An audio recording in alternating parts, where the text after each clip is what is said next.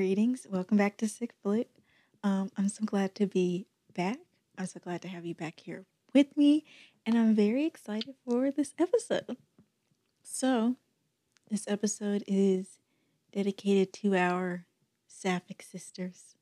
You know, all of our all of our our lesbian queens out there.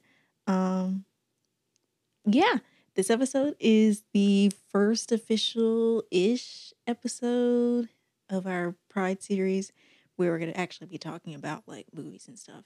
Um, our first episode was the introductory episode. So we just kind of went over what you can expect from the series going forward, the importance of representation, and a bunch of facts and tidbits and stuff like that. Um, yeah, I think that's all I have to say. And I think we can actually start with our episode.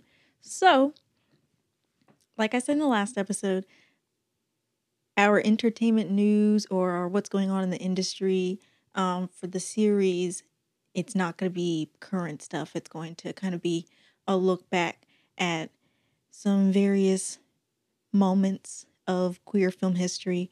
Um, and this is going to be dedicated to lesbian film history and stuff like that. I have a lot of facts. Uh, I kind of went ham and still felt like everything was important. So we're going to be covering a lot in this segment. I have it broken down into three categories, I guess. Um, first, we're going to be looking at various moments throughout the actual film history. And then we're going to be looking at some queer coding and stereotypes. And then lastly, we're going to end off with a bit of like tidbits and little facts here and there. Um, so, without further ado, let's get on to the film history part. So, our first lesbian themed film was Mädchen in Uniform. I don't know. It was a German film. Um, it came out in 1931. And, you know, depending on who you talk to, it might or might not be considered the first lesbian themed film. A lot of movies, um, a lot of queer movies, it's all kind of speculation and allegations and stuff like that, especially during, you know, the beginning era, because a lot of it was not very explicitly queer, I guess you could say. So, yeah, that one, I guess you could say, was the first one to come out, but I think it was like quickly overshadowed by some others that came a few years later. So, again, depending on who you talk to, it might not be the first. Um, around that time, though, around the world, actually, um, homosexuality was illegal at that time. And so that plus as we discussed last week, the Hays Code led to a lot of queer coding of characters, plot lines, moments, and stuff like that.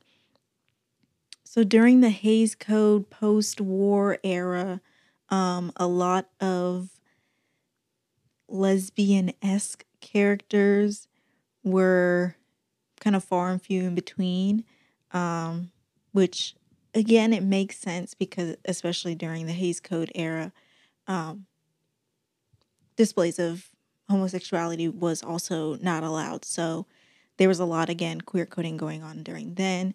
Um, afterwards, there were more lesbian characters started to pop up. Um, but because of the, I guess you could say, backtracking they had to do with, you know, either not showcasing lesbian characters at all or having to showcase them with queer coded um I don't know what you would call that overhanging I don't know but because of the strict guidelines against the display of queer characters um a lot of lesbian representation had to catch up a bit. And so you know there were some here and there but a majority of um lesbian representation or the majority of lesbian characters, plot lines, and films were actually written and directed by men, which we will get to later. Some of the effects and problems that came from that. Um, but yeah, the 1980s it was kind of kind of an era where a lot of not only lesbian characters but a lot of lesbian actors and directors kind of started to make their voices and stories known. Um, so there was kind of a resurgence there. And there was definitely a huge shift in narrative during the AIDS crisis. Um, so, kind of while that was going on, lesbian filmmaking, I guess, kind of sought to push for more family friendly lesbian representation. Um, so that's what I have for film history facts. Going on to our queer coding slash stereotypes. Um, what did I call it? I don't know. Category section. I don't know. Um, but so going back to not necessarily the Hays Code era, but like maybe more so 20s and early 1930s. Um, lesbianism was coded a lot as women masquerading as men. So, for example, in the 1930 film Morocco, there is a scene where a woman kisses another woman, but um, one of the women is dressed up as a man in a tuxedo. So, you know, it was it was kind of more clearly, I guess, a lesbian moment, but under the guise of one of the women being or portraying a man. Um, so yeah, and that was kind of present during again the 20s and 30s. Um, moving, I guess, on a little bit. Um, the female prison film Ladies They Talk About, which came out in 1933, so like a year before the Hays Code era. Um, it actually it was a like I said, a film set in a female prison. And that film inspired a lot of studios to set stories and other films in jails and schools and whatnot um, as a way of focusing on what we would probably categorize as like butch or lipstick lesbians. Um, so that's where a lot of you see that kind of representation or showcasing of those types of characters, um, but also where maybe that trope kind of comes from. And then the film Bloods and Roses, which came out in 1960. So, again, during the Hays Code era um, by Roger Vadman. Vadim? I don't know. Um, that actually kind of created or brought on the sapphic vampire and witches trope, which I feel like you do see a lot going forward. And then lastly, um, around again that time, or especially during like the 20s and 30s, um, a lot of studios also began to present sapphic characters as neurotic victims um, that would eventually meet some sort of unhappy ending. Um, I think a film that you could probably trace back to, even though like this is kind of a speculation from what I've seen of the film. The film The Seventh Victim, um, it is about essentially a woman who is a part of or she joins. I forget what happens. She is forced into. She somehow gets like in association with a satanic cult and it's all kind of a metaphor for lesbianism essentially. And i think what even happens at the end is like she commits suicide i think um after being brought into it. So as you can see a lot of that kind of trope or that i guess not necessarily a stereotype but yeah that trope of kind of like a lot of lesbian or queer characters being you know, deranged or crazy, and then inevitably meeting like a disastrous end. You could say that it came out of, you know, that time where a lot of studios were pushing to present that narrative. So that's what I have for queer coding and stereotypes. And then lastly, I'm actually flying through this pretty fast, I feel like. I don't know. But lastly, um, I have some fun tidbits. And the one that I guess we're going to be focusing on today is the 1968 film by Robert Aldrich. So 1968, it came, it's in the year, I guess you could say, of um, the end of the Hays Code era. I'm not sure if it, you know, came right afterwards, if it's like a direct reaction to coming out of the Hays Code era or what. I feel like it probably is, given the context. But the film, The Killing of Sister George, um, there is a, an infamous sex scene between actresses Susannah York and Coral Browne, and that infamous sex scene it was actually deemed so explicit that it was the first film to get the X rating by the MPAA, um, and it was banned from like most theaters in a lot of various cities. And a Boston theater owner actually played it despite it being banned, and they were jailed for six months and fined a thousand dollars for showing it. So, yeah, that is all that I have for um, our what did I call it? Queer cinema history facts related to our lesbian episode. So, yes, very exciting. Um, and that's all I have for this segment.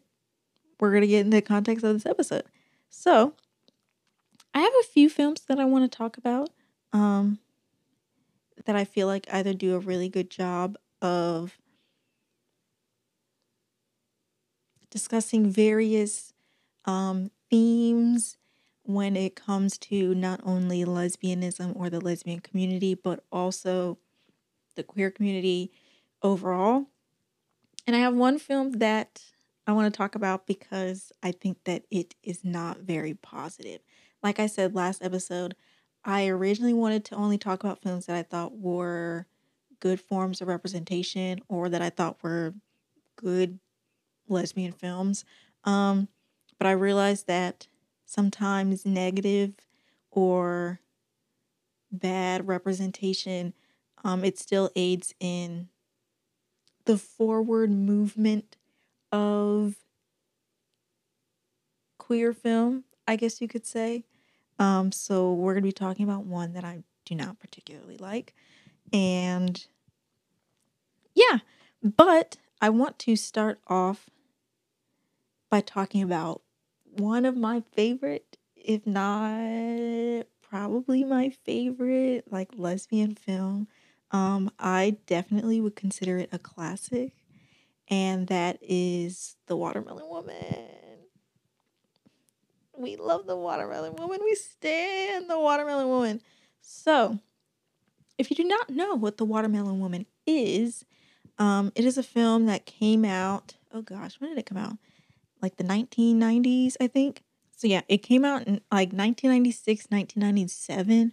Um, and it is by Cheryl Dunn. I think that's how you pronounce it. And it's kind of like a mockumentary, or as people kind of now describe it, um, a Dunnumentary, which is kind of like a mockumentary, but in the style that Cheryl Dunn has been doing, um, and has kind of cultivated over her filmography, I guess you could say. But The Watermelon Woman is a mockumentary about the main character, the protagonist, Cheryl, um, and she decides to make a documentary about her trying to find more about this woman in this like 1920s film. Um, she plays, I forget what she plays. I think it's almost like a mammy figure in the film, and she is credited as the watermelon woman. And so she, Cheryl, becomes very fond of her character and wants to learn more about her character and the actress that plays her. And through this kind of fake archival process, she finds out that the woman is also a lesbian.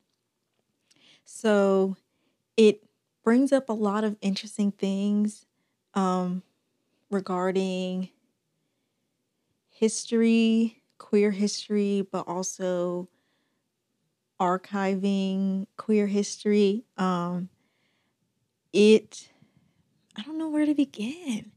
I guess you could say, like, the first thing is I don't know if this is a spoiler, but the film is fictional. It is um there are a lot I think of there's a lot of elements that I think to a person first watching it you think that it is like true. And there are moments where you're like is this really like this feels like a movie but this also feels like a documentary? Which again again which is why I think um it got the title that it has from Cheryl Dunn. Um but ultimately the watermelon woman and the whole process of finding out who she is is fictional. And that brings up um, the conversation about quote unquote queering history in the process of not only finding you know queer icons from history but also literally queering history making fictionalized queer characters out of possibly real historic events, um, which I think is very interesting. And it does a really good job of kind of like showing ways in which it is hard to find and dig up information um, about people, especially people that you may later find out to be queer. But it also talks or it brings up a lot of interesting points about the whole process of like archival um research, I guess, especially when it comes to again, queer people. But there's also an interesting point where Cheryl, she meets this woman. Um, she also works at a like essentially like a blockbuster, I guess you could say, and like a DVD rental place. Um, and she meets this woman at her job and she begins to have a relationship with the woman. The woman is white and she kind of joins onto her project to find out more about the watermelon woman. But her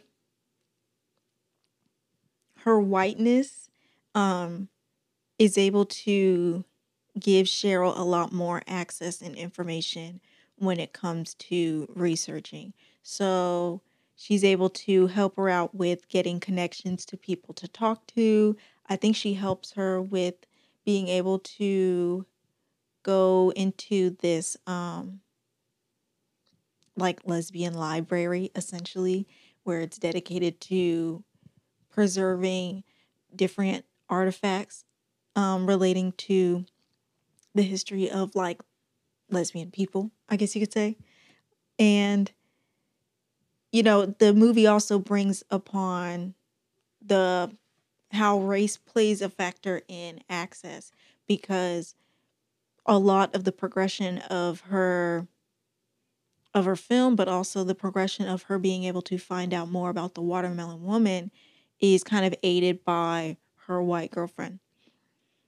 You know, and it becomes, I guess, so apparent or maybe even maybe even pervasive, I guess you could say, um, that it starts to become her project as well, you know? And so it starts off as like Cheryl's project, her film to find out more about this woman. She meets this white woman, they form a relationship. She's like, "Hey, I can help you in this regard and in this regard to find out more about um you know, this woman. I can get you interviews and I can get you into this space." And then down the line, she's accompanying her to interviews. She's helping her find this and that.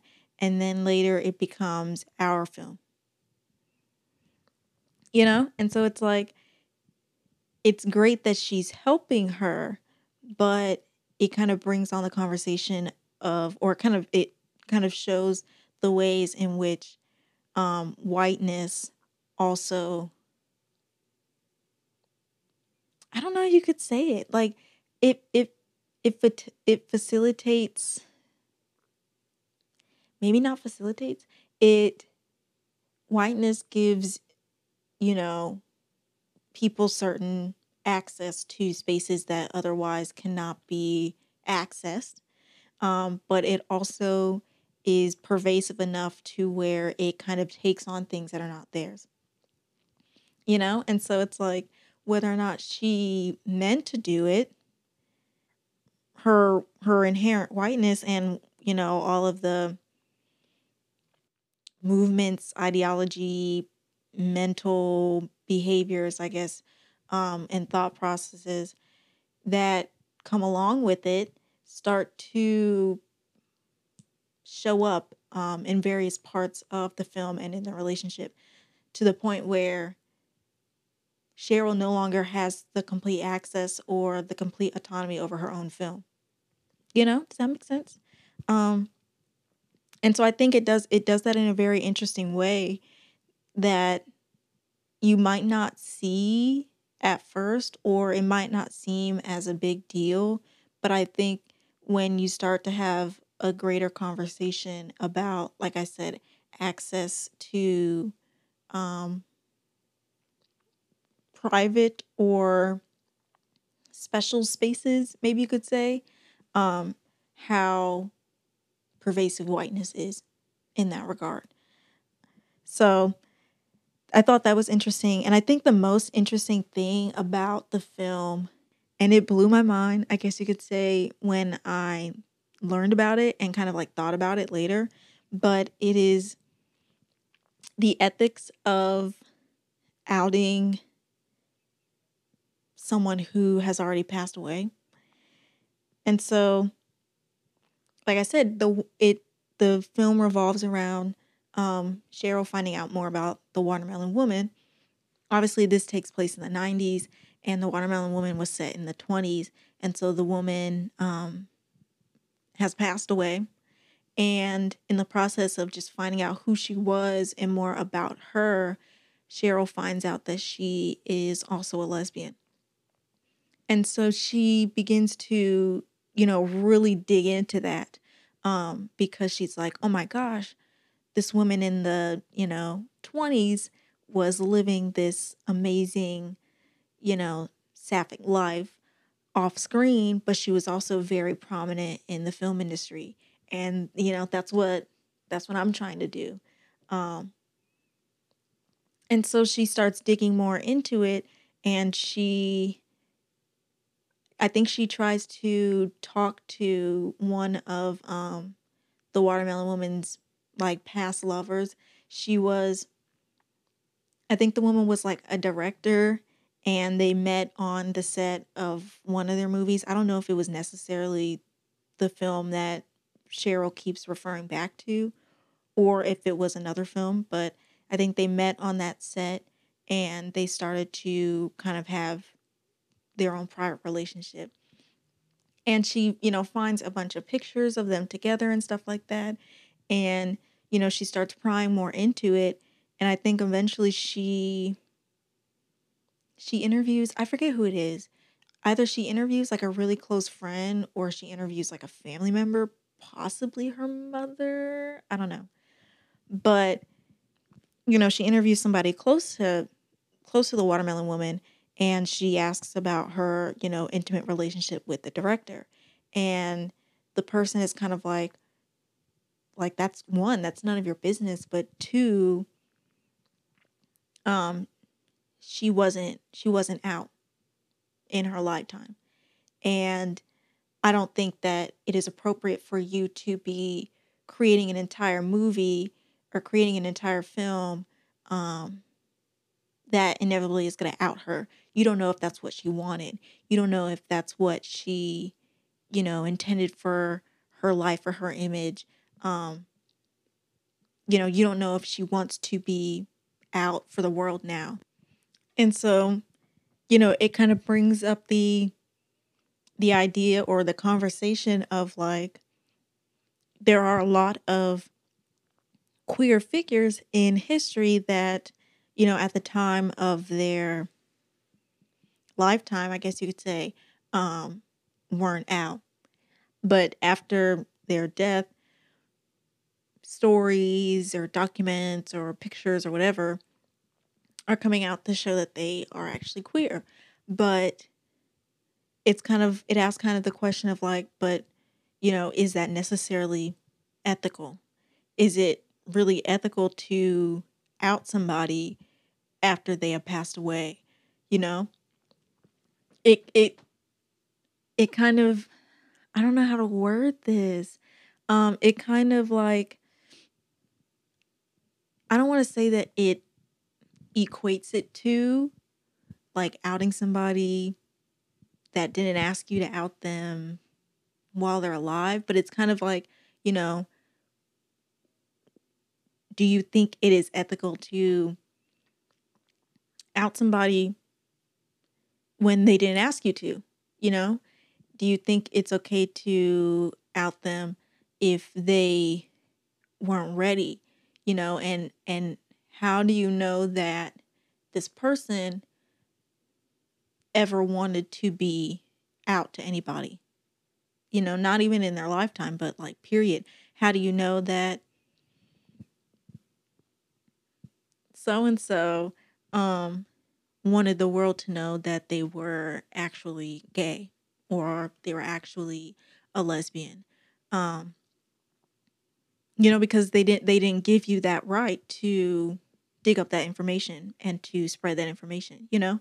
And it's like it kind of goes to question like it is important to know key figures or key queer figures in history because it one goes to show that queer people didn't just pop up out of nowhere, you know, like they didn't just pop up in the 60s and have just been recruiting people ever since then. You know, it's great to show that queer people have been present in in humanity, I guess you could say, um, since humanity was humanity. But it's also like, but that consent, I guess you could say, is not there. The consent is not there because they're not alive to give consent. And so it's like, as much as it is important to document those characters, or not those characters to document those people um and to show people like hey at this time there were queer people. This person was queer this person was queer this person was queer um through these various documents and stuff like that. It's also like you have to question how ethical is it to do that work after they have passed away because like I said, they're they're not here to give us that that consent. You know? And it made I don't like it just it it kind of blew me away um because I feel like that is something that we just do not think about. I think that people once someone has died we kind of think that we have every right to completely access them and like who they are and what they did and whatnot. Um, and this film kind of goes to to question the ethics of that, and it kind of makes you think like, you know, in this regard, like, is it necessarily right or wrong? Um, so I thought that that was really interesting that the film kind of brings up that conversation, and I feel like it's not one that is had often, um, but I think definitely after you watch the movie, it makes you it makes you stop and think of like, okay, like where do I personally stand on that matter? Do I necessarily think that's right? Or do I think that it's wrong? Do I feel like the dead should have some autonomy in the way that their image is presented? Um, or do I think that you know, once you have died, you've your life is kind of available to whoever can access it. You know? I think it's an interesting conversation to have, but I think it's also necessary when you talk about like queer history and um queer history research and archival and stuff like that. Um but it's also a really good film. I guess you could say. Uh I just really like it. I like questions aside, themes aside, motifs aside. I think it's just a really fun film to watch and it's a great film that again it looks at what it's kind of it kind of kind of but it kind of looks at you know like lesbianism um as it intersects with race and also class and stuff like that. Um it's also starred written directed heavily by um lesbian black lesbian women or black lesbian woman um because cheryl dunye is a black lesbian woman. Um and so yeah like i said i think it's i i consider it to be like a classic when it comes to queer films but especially when it comes to lesbian films um and it might well be one of my favorite in the list that we're talking about I never have to say that anything is my favorite, but I always have to say that everything's my favorite, you know? So, yeah, if you haven't seen um, The Watermelon Woman, I know that it's on the Criterion channel. I know that. I think it, I don't know if it's anywhere else where you can stream it. Um, it might be on Amazon for free with the subscription. If not, you can rent it. But if you have the Criterion channel, you can definitely watch it on there. And they also have um, other works by her, which I also recommend. Um, anything by Cheryl Dunye, I, I guess I would recommend. So, yeah, moving on. What do I want to do first? I think we're also going to keep keep keep in the in the documentary, mockumentary, archival black lesbian theme here. Um, and we're going to talk about a film that I actually recently came across. Came across, yeah, um, called The Shakedown. The Shakedown, it came out a few years ago, actually, like 2018, I think.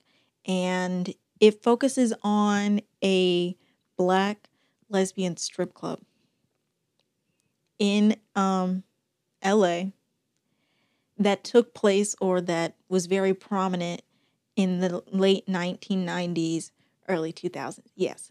And it kind of focuses on black lesbian culture in general, I guess, but also during or especially in you know, the LA kind of California scene. Um it is very raw. It is very raunchy and it is very sexual, but I think that nature of it makes it really beautiful because it is a very like unflinching celebration but also like showcasing of um sexuality and sexual liberation especially for black women especially for black lesbian women um i think both groups throughout history and especially on film have been kind of denied the autonomy of sexuality and sexual liberation.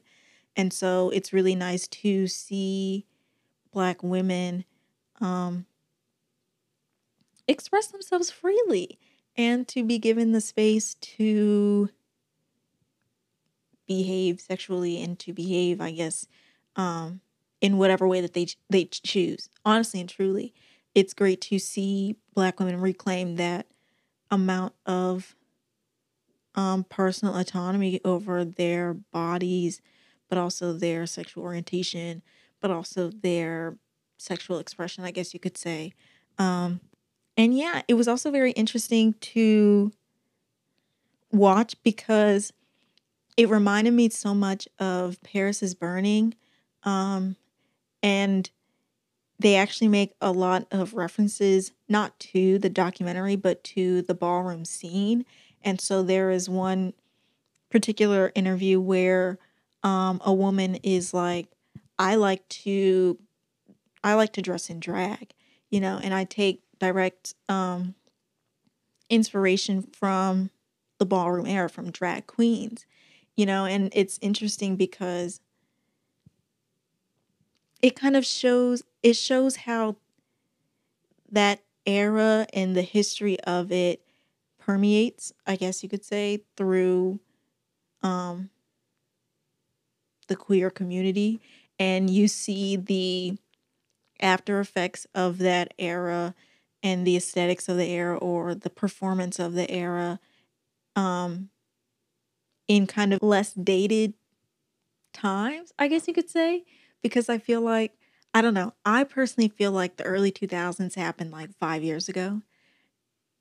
And so I see it as something that is so present and I feel like when you watch like Paris is Burning or you think of the ballroom era um you I feel like a lot of people see it as something that happened not necessarily like such a long time ago, but is something of definitely of the past. And to see like to find and to learn that it its impacts are still being felt and like showcased kind of like today i guess you could say um was very interesting. And also because I feel like um you again you associate it with something that happens obviously in the queer community because a lot of people um performed in, you know, ballroom, um, I don't know what you would call them, competitions, I guess you could say. Um, but I think it is most heavily associated with trans women. And so to see lesbian women take on a lot of that inspiration and to see them incorporate it into their performances, I feel like is also interesting because lesbian women are are a lot of times taken out of a lot of narratives and a lot of I feel like queer movements. Um, you know, it's usually co-opted by gay men a lot of times. And so I feel like women in general, but especially lesbian women, can often be erased. And so I think that it's also interesting to see how their culture is still very I don't know how would you I don't know how you could describe it. Like to see that they were definitely not necessarily present during it all, like of course, but I guess that's not necessarily what I'm trying to say, but to know that it is still heavily a part of their community and culture, I guess you could say. So I thought that was very interesting. Um, and yeah, I think that is just I, I like honestly and truly what I really love most about it is that it is such a positive display of autonomy and sexual liberation. Honestly and truly, um, the various women that they interview and showcase, you know, they are never like, oh, you know, that was a very dark time in my life, or like I'm doing I'm only doing this because this and this, or like I've been forced into, you know, this kind of lifestyle. They're all like, no, like I got drawn into this and found it to be really interesting. Um, and this is something that I genuinely love to do. This is something that I am excited for. And this is such a positive you know, aspect of my life. Um, and it's really interesting, I feel like, and refreshing to see because, again, I feel like so much of queer representation um, and a lot of jobs and occupations, I guess you could say, um, for a lot of queer people, it usually seems like they're only doing it because they have to, you know?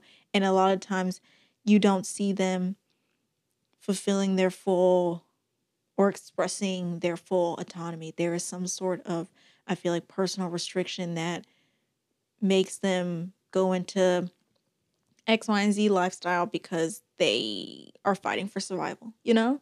And so to see this as a safe space for black lesbian women, but also as a space where they can feel completely free and you know they they can do whatever they want um, it's very empowering but also very inspirational i guess you could say um, to watch and it's a crazy ride but it's a fun ride you know? And i think when the movie ends you're just it, it it, it left me feeling just like really good and really empowered you know as kind of like a woman in general. Um but yeah i really like the movie. Like i said it's on the criterion channel. I just i like literally came across it i don't even know how as i was perusing and i thought it was pretty interesting. Um and after having watched it i think that it is a very important piece of text, I guess you could say, um, to kind of analyze, I guess, the various facets of like lesbian culture, lesbian film. So, yeah. Hmm. Do I want to talk about the film I don't like next? I think I will. so, I guess going off of um, positive, going off of positive representation, um, or films I feel like do a really good job of showcasing and creating conversation and space for lesbians. Um, I want to talk about a film that I feel like missed the mark, you know? a film that I think um, a lot of people would deem as a staple in lesbian cinema that I would argue is not.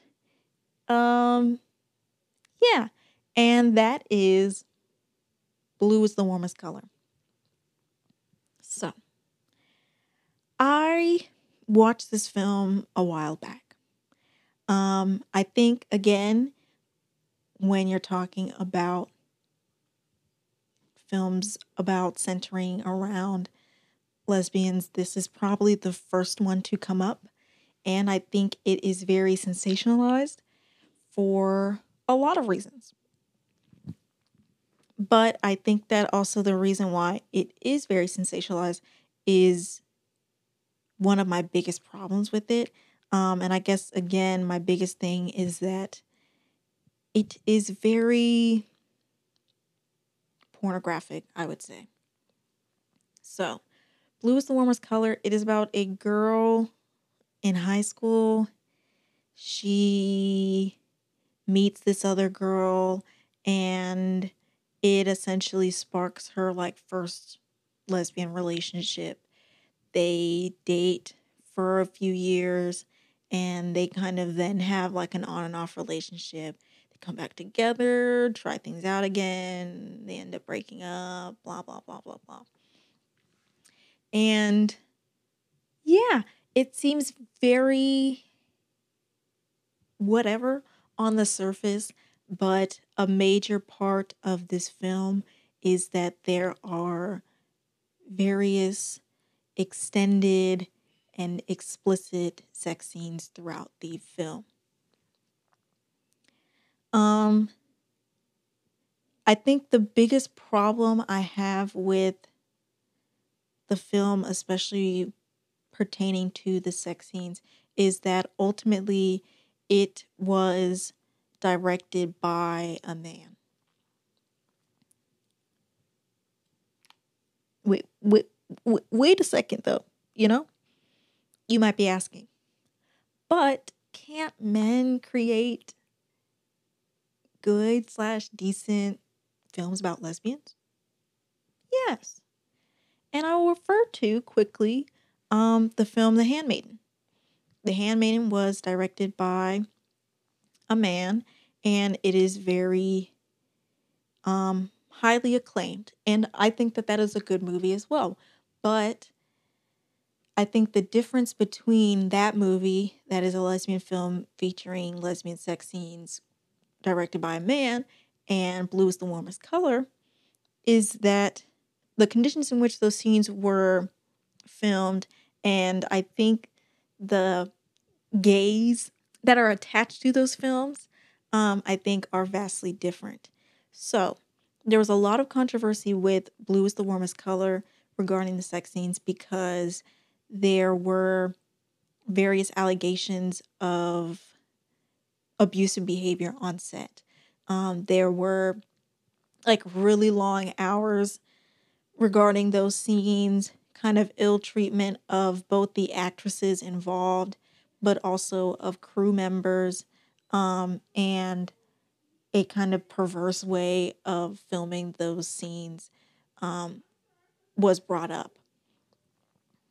You know, and I guess contrasted to The Handmaiden was the information that came out about a lot of the filming of those particular sex scenes was that I think they said like it was a lot all of the the male crew members were asked to leave set and the director himself I think they said was not physically present on set.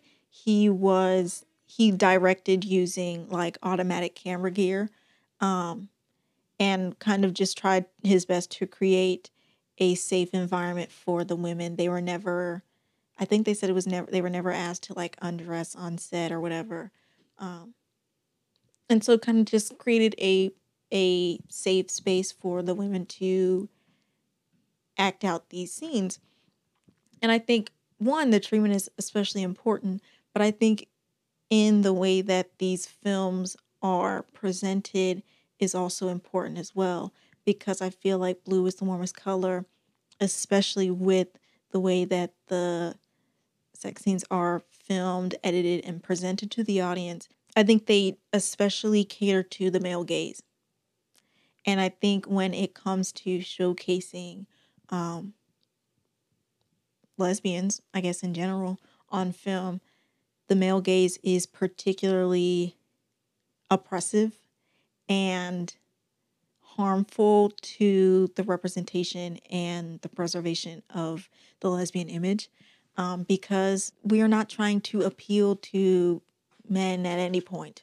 You know, we're not, this is not a story pertaining to, regarding, or involving men at all. So, to kind of have that presence there, I think it automatically creates, you know, this harmful space or this oppressive space because it kind of infringes again on their on their autonomy and on their ability to express themselves fully and who they are. Um so yeah, and like I think the film it ends up becoming a movie that men watch because it is catered to them. And so everything that these women do together that is inherently sexual, it is never for the characters, but is also never for women, especially lesbian women. Um, and so it just kind of automatically becomes a film for men. And again, it's it strips the film of its audience and it's of its personal autonomy. It's also extremely long unnecessarily long and there are moments in the film that I particularly do not like. I also do not like the main character. I think she was very annoying. I hate the way she ate food. Oh my gosh, it was disgusting. Like, it made me sick, honestly and truly. And and that's another thing because I read about the different themes and motifs in the film and apparently food they try to make food another connection to like sexuality and stuff like that so it's like the way that she's eating food is supposed to be like inherently sexual and like why why is eating why why is eating food sexual? You know? And it's like again, I feel like that is only a thing that they would try and do to appease the male gaze. Because anybody besides men would probably find that to be disgusting. Because it is disgusting. The way that she eats pasta makes me want to throw up. Okay? When she cries, oh my gosh. When she I don't want to talk about it. Her crying is the nastiest thing I've ever seen. I understand that like with acting, you really gotta you really gotta fulfill every emotion.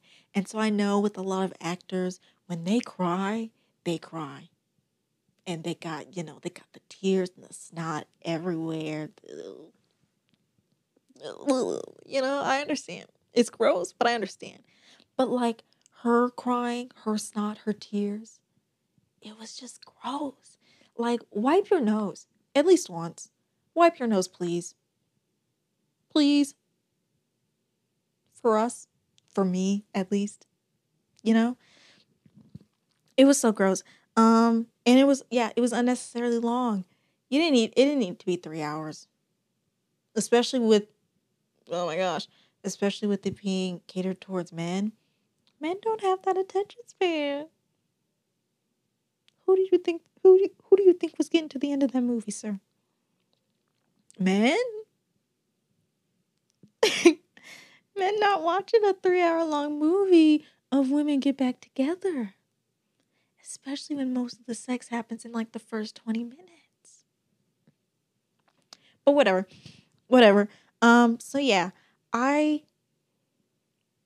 I think that discussing that film is important. But I do think that that film is particularly harmful to the overall representation of lesbian slash queer women. I do. Again, I think it perpetuates the male gaze, and I think that it kind of it kind of initially came from a wrong place you know i think that again what happens in in production it ultimately showcases on screen and in the process it again it, it doesn't do lesbian representation justice um but yeah and again it's not necessarily me saying that men cannot create meaningful, important. No, I won't say necessary, but you know, men can't create meaningful slash possibly important lesbian films. But I think in this case, it shows the dangers of men occupying space that is inevitably not their space to occupy. If that makes sense, you know? So, yeah, moving on from that film, we're to go back to some positives. Um, I have to talk about, I have to. I literally have to. I have to talk about Portrait of a Lady on Fire. I have to do it, kids. So, Portrait of a Lady on Fire. Oh my gosh. I just want to say, first and foremost, that film is one of the most beautiful films you will ever watch in your entire life. It was shot on 4K. Oh my gosh. And seeing it in theaters, it's different. It hits different.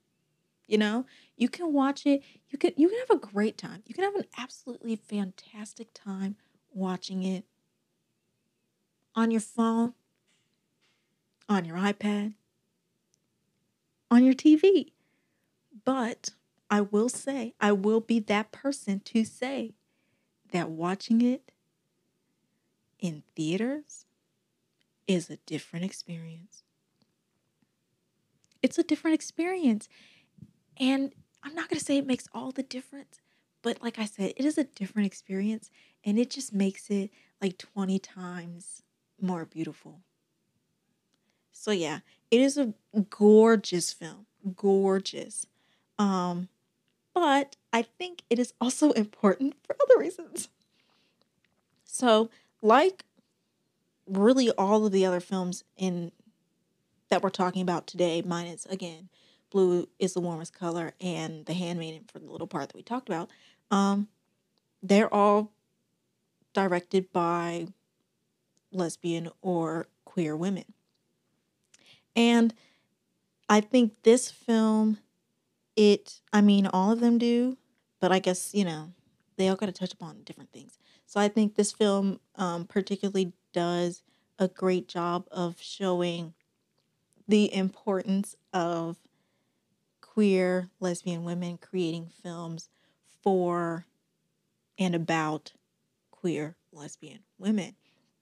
You know, it again, it it shifts it shifts narratives from like blue is the warmest color that looks at a lesbian relationship from the male gaze and it shifts it completely to look at a lesbian relationship from the female gaze. Um, and you see that like i you be you be you would think that it was you know you would you would think that it would be better and you're absolutely right. Um it there's just something about it you know? It it comes it comes from such a place of like love and care that every character that is brought on screen is so well thought out and is so well articulated um it's just amazing you know and it it won i think it won a i forget what it's called it won like an award at the Cannes Film Festival for its manuscript or its its screenplay. And like when I tell you this movie, it is one of the most beautiful films you'll ever watch and it is one of the most like well-written films you will ever watch. Um because it's like there is never a low point in the film. There is never there is never a moment, there is never a conversation, there is never a sentence that is forgettable, that is unimportant, or that doesn't do its characters, its moment, and the film justice. It is so well, like, it is so meticulously crafted, um, and it shows, it shows, like, it just shows, you know? it just it just shows. Um but yeah, it's like again and it goes back to show the importance of creating of of FUBU, of creating, you know, media for for its audience by its audience for its demographic by its demographic um because it's like you're never going to get that level of care, understanding, and attention by somebody outside of this community, you know? And it is a perfect example of that because it is so well written. It is so particular in the things that it wants to say and the messages it wants to um, bring across, bring forth, I don't know, bring forward, whatever. Um but yeah, it just it just overall it shows how much um the director cared about the story and how important it was to showcase the story. It also is a period piece. I forgot I think I forgot to mention talk about it. Uh, so it is about a woman who is about to get married um and kind of like a cultural staple of like what 18th century France, I guess you could say, um, is somebody paints a picture of her. And I think it is like the sending off gift um, for when she gets married slash to her like husband to be. So this woman is about to get married. She's about to, you know, be in this arranged marriage, and she doesn't want to get married. So she refuses to get her portrait painted or her portrait taken. And so her mother hires this female painter to paint a portrait of her. Um, but she's like she does like she will refuse to sit to get painted. So you have to do all of this in private. And so the woman starts out by, you know, spending time with her, acting as if she is kind of like a companion, getting to know her and stuff like that. And then whenever they're not together, she has to paint her from memory. And so, you know, first it starts as that. And then they start to form a, you know, a really good bond and they start to fall in love with each other. Um, you know, but again, ultimately, they kind of can't because she is supposed to get married. Um, and it, like I said, it, it takes place in the like 18th century France, whatever. Um, but I think again, it being a period piece, it is also important because it kind of goes back to what we talked about with the watermelon woman when it comes to um, queering history. You know, and I think it is a great way of showing how queer lesbian women were present during, you know, the 18th century um, in a way that might do justice to people that weren't out. You know, so I'm not necessarily going to say that that is the way that we should present queer history, um, but I think that it might be a great example of a solution to trying to pinpoint queer people within history. You know, obviously it's not factual.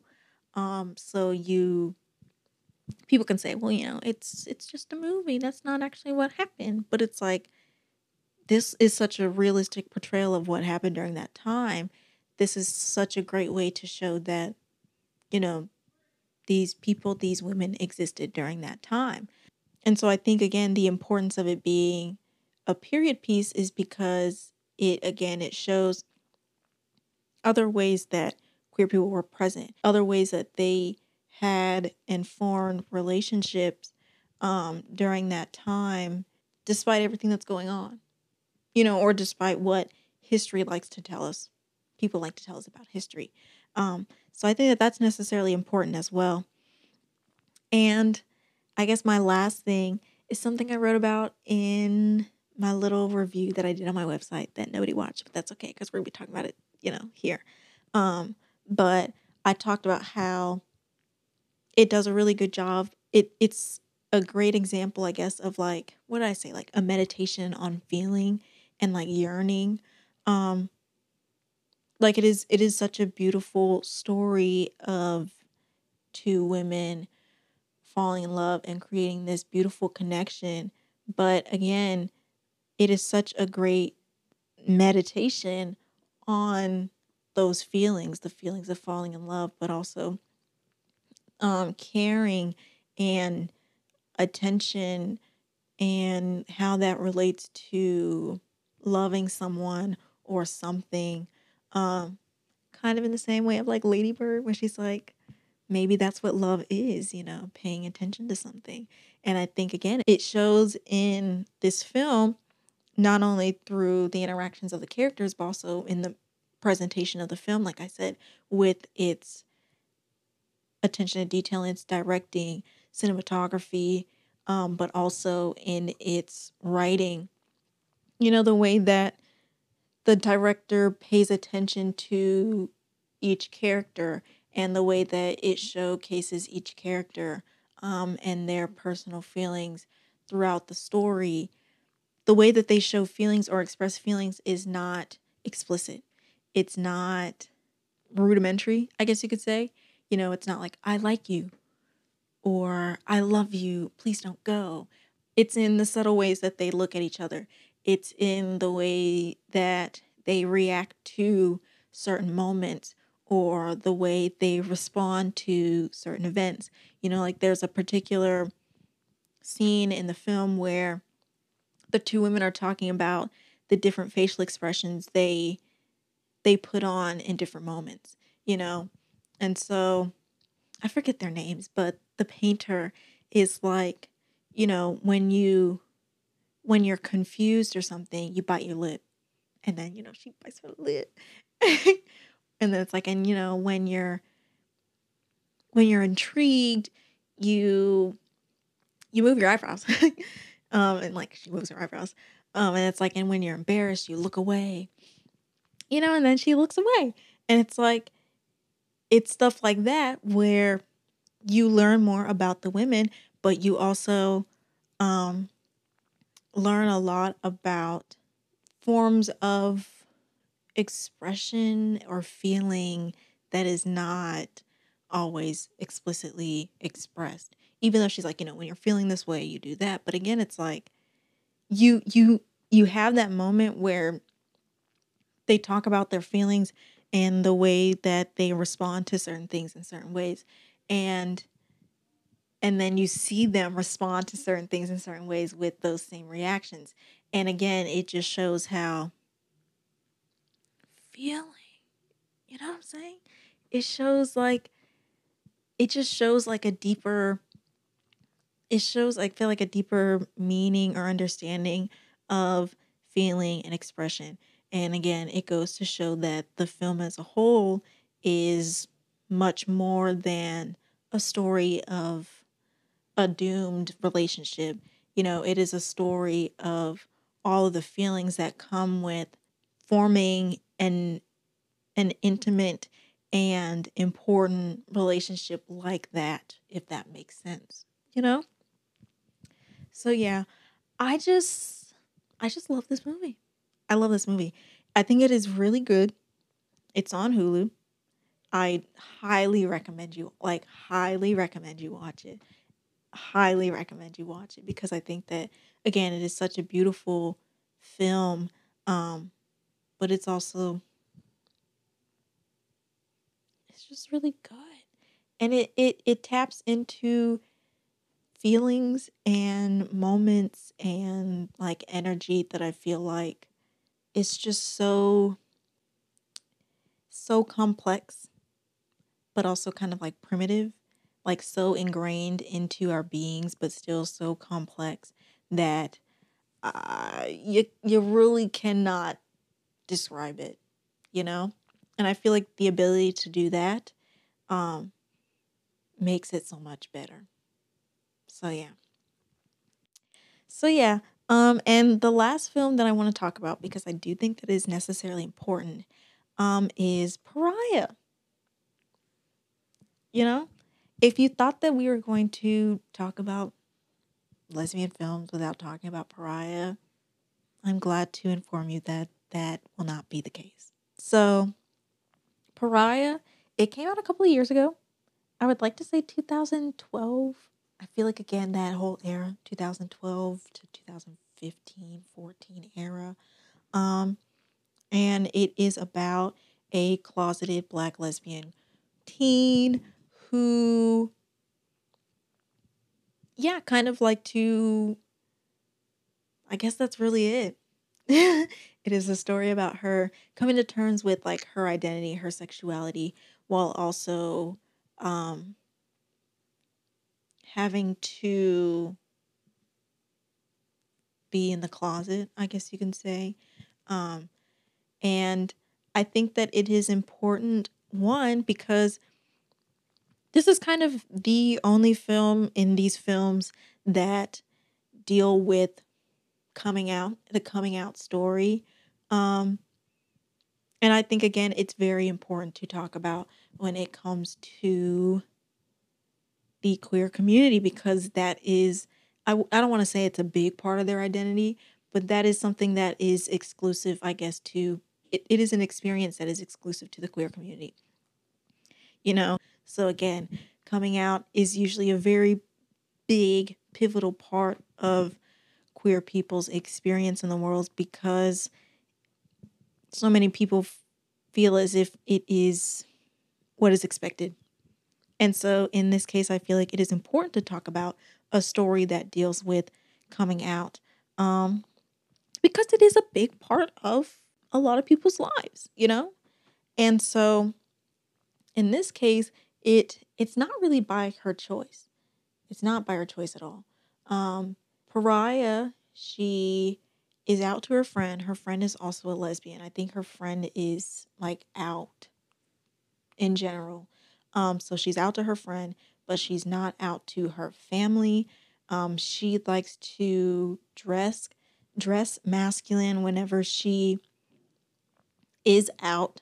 So like whenever she's hanging out with her friend, whenever they go to, you know, lesbian slash queer bars and events, she likes to dress pretty masculine. Um, but to her family, she dresses very feminine, um, which is more so pushed upon her by her mother, which I think, you know, you can sense in the film that her mother senses that her daughter is not straight. And so she pushes femininity on her as a way of um, reassuring herself that she is, I guess you could say, or as a way of kind of denying that she is um, lesbian. And so she, Pariah, then kind of has a very quick, fast relationship with um, a girl, like one of her peers. It was, I think, her mother's friend's daughter that like they met at church or something. Um, and they have a very short fling. And then after that, Pariah becomes very invested in her, but she is like, no, I'm not with that, or like, no, I don't want to come out. You know, that wasn't really anything to me. Um, and eventually, you know, everyone's kind of like, you know, your daughter's gay. And her parents are like, no, she's not. And so eventually they have to address it. And it's some it's a very explosive scene where she comes out. Her parents um, both kind of corner her and her mother outs her to her father like officially where she's like you know your daughter's gay you know your daughter's um a lesbian she likes girls and the father's kind of like no. And you know they kind of go at her and, and it gets to the point where she's like no like i am. Um and obviously they don't accept her um but i don't remember if they ever do I think her mother is still really sad by it, and I think it kind of ends with like her mother kind of sort of not speaking to her. I'm not quite sure. It's been a while since I've seen it. Um but yeah, I think that it's it's not like a very positive coming out scene, but I think again, it is very realistic to what a lot of queer people face in their day-to-day lives. Um I think that it is important to show various types of coming out circumstances, both positive and negative, because again, I just think the more representation that you're putting forth, the better it is in the long run. Um, and because like these are people's actual experiences, you know, and it's not necessarily like it is a doomed like her life is doomed after the fact. Um, she finds a lot of solace in her life afterwards, and she kind of realizes that, you know, even if her family doesn't accept her, that she accepts herself and that she has come to terms with her own identity and sexuality. Um, and so she's able to move forth, you know, later on in the movie. But I think, again, showing that scene is important because one, it is very prevalent in a lot of queer people's lives, um, and it is a very pivotal point in a lot of people's lives. But again, it is important to show the various um, the various situations. I guess you could say the various like coming out situations.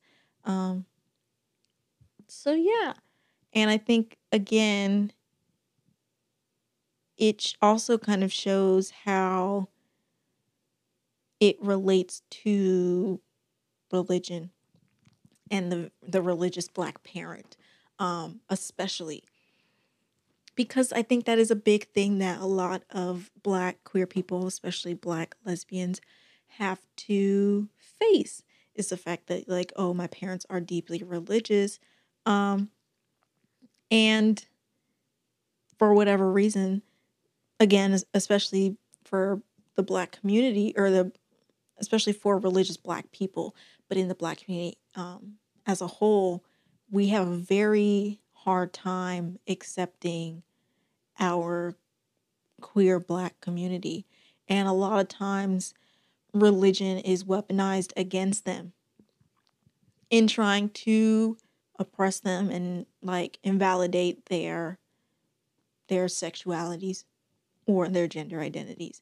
And I think that this is a good way of showing how race and religion um, work towards the oppression of queer black people, especially queer black women, you know? It also does a really good job of showing performance and the idea of performance for survival. Um, she, I mean, thank God it is not a story where her coming out results in murder or tragedy or exile or something like that. But even though, you know, something tragic does not happen to her, you still see how she performs um, in certain ways as a means of like staying in the closet again as a means of kind of survival because she knows that her parents or her family slash community is not accepting of her or people like her. And in order to you know keep peace with her family but in order to you know overall survive in her environment she has to um, put on a performance. It's similar to i don't want to say it i don't want to say it. Ooh. it's similar to Moonlight. In the way that they you know she feels like she has to she has to put on the exact opposite or like she has to how would i describe it? Like she has to take on the extreme of the opposite spectrum in order to disguise herself as a heteronormative black woman you know? So like in the same way that Chiron um he put on the hyper masculine slash toxic masculine persona as a way of kind of one escaping the trauma he dealt with in his youth but also as a way to kind of distance himself from his sexuality you know so he felt like i can't i like people do not accept me as a gay black man. And so, what I need to do in order to survive and in order to maneuver through the world in the best way possible, I need to put on this persona. I need to be this extremely buff, masculine drug dealer because you know that's how I'm that's how I'm going to get the best results. That's how I'm going to be able to live the life that I want to live without the repercussions of homophobia. And I think it's the same way for Pariah. Um, again, it's heavily pushed on by her mother, but she, I guess you could say she goes along with it because she's like, if I dress this way and I act this way and I put on the persona of a hyper feminine um, woman or teen, no one will know that I am lesbian. No one will out me that I am lesbian. Um, but my family will also accept me and love me, you know? And so, again, it brings up the idea or the concept of queer people performing straightness or heteronormativity, I guess, um, especially to the extreme as a means of survival in their environment, if that makes sense. Um, and I think that that's also very interesting because it is something that, again, is not brought up in these other films because these women do not have to, they either do not have to come out to anybody or their sexuality and their gender expression is not at all like it, it still very much aligns with heteronormativity, you know? So I guess you could say like in um Portrait of a Lady on Fire, the women might be lesbian and they might um have a lesbian relationship and it might be closeted because, you know, they cannot actually get together during this time. But neither one of them dresses outside of the norm for women during that time, if that makes sense. So, particularly for Pariah, you know, when she is most comfortable in her gender identity and her sexuality, she dresses more masculine. You know, she dresses more butch. But when she is in the closet, when she is trying to be undercover, she can't dress that way because then it will it will blow her cover. You know, it will it will show people that hey, I'm not, you know, a heteronormative straight woman or whatever. You know, I'm I'm a lesbian woman that likes to dress more masculine. Um, and again, it, it just shows the concept of kind of like queer people using gender expression, I guess you could say maybe as like a performance for survival. Um, and I guess lastly, I think it is particularly important to talk about when it comes to lesbian cinema because, again, unlike these other films, it focuses on queer youth, um, especially black queer youth, especially black queer women. So we've gotten a lot of films recently that focus on queer youth.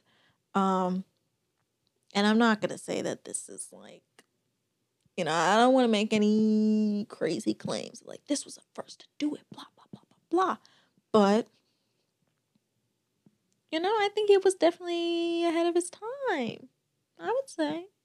I think it definitely did a lot for the culture. Um, and I think it's it's focus on queer youth again is important. Um, going back to our introductory episode where it's like showing that it, it shows a lot of queer youth that, you know, might not have realized that they are lesbian or that they are, you know, trans or whatever. Um, and it shows them somebody who is that they can identify with and that they can um you know it could possibly just help them understand themselves a lot better but again it also shows this person on screen that they can relate to. And it also shows a lot of older people, um, maybe like a look into the lives, mindsets, trials, and tribulations of queer youth, you know? Um, so yeah, I think that's like that's all I have to say. Um, so yeah, this was a very this was a longer episode, but I think that everything that we talked about is important. And I think that the various films that we talked about in this episode, they all do a good job to lend themselves to various aspects or concepts that I think are important to talk about when it comes to the experiences of queer people, but also queer representation on film. And again, I think most of these films do a really good job of bringing up, focusing, and talking about different um, aspects when it comes to queer media representation. Um, so yeah, that's all that I have for this episode. I don't remember if I said last week that I was going to be recommending stuff. I don't know. If I said I wasn't, I'm breaking it. Um, but I just wanted to like use the sick flick um of the week segment as a way of kind of recommending other things that we might not have talked about because even though I think that we cover a good deal of stuff in at least this episode, um like I only talked about like five or six films, you know? So some other movies that I think are particularly good to watch as it pertains to lesbian representation in lesbian cinema. Um, like I said, The Handmaiden. I think it's on Prime or it's on Hulu, possibly both. Um, but that is a really good film. And then we also have Rafiki.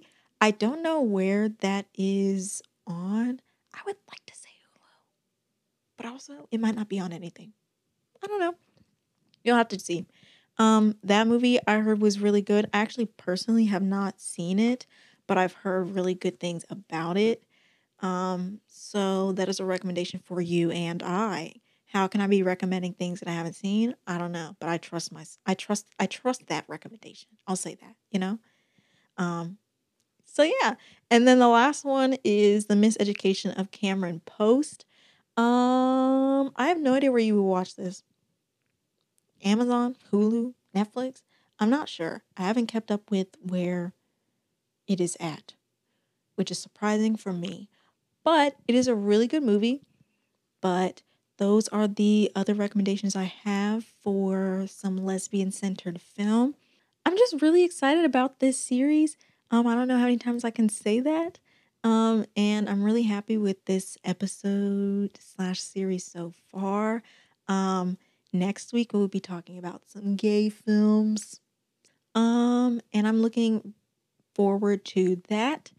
If you want to stay updated on episodes, but also get some more information slash tidbits slash behind the scenes content possibly um, of this podcast, I definitely recommend you follow us on Instagram at sickflick.pod. If you're watching this on YouTube, please subscribe so that you can continue to watch this on YouTube. Um, and yeah, if you have any comments, questions, suggestions, or concerns regarding this podcast, but also this series, also let me know. And I think that's all I have to say. Hopefully, you stayed throughout this episode. I know it's definitely longer, but I think that's fine you know? So yeah, regardless, um, I look forward to seeing you next week and peace out, Girl Scouts.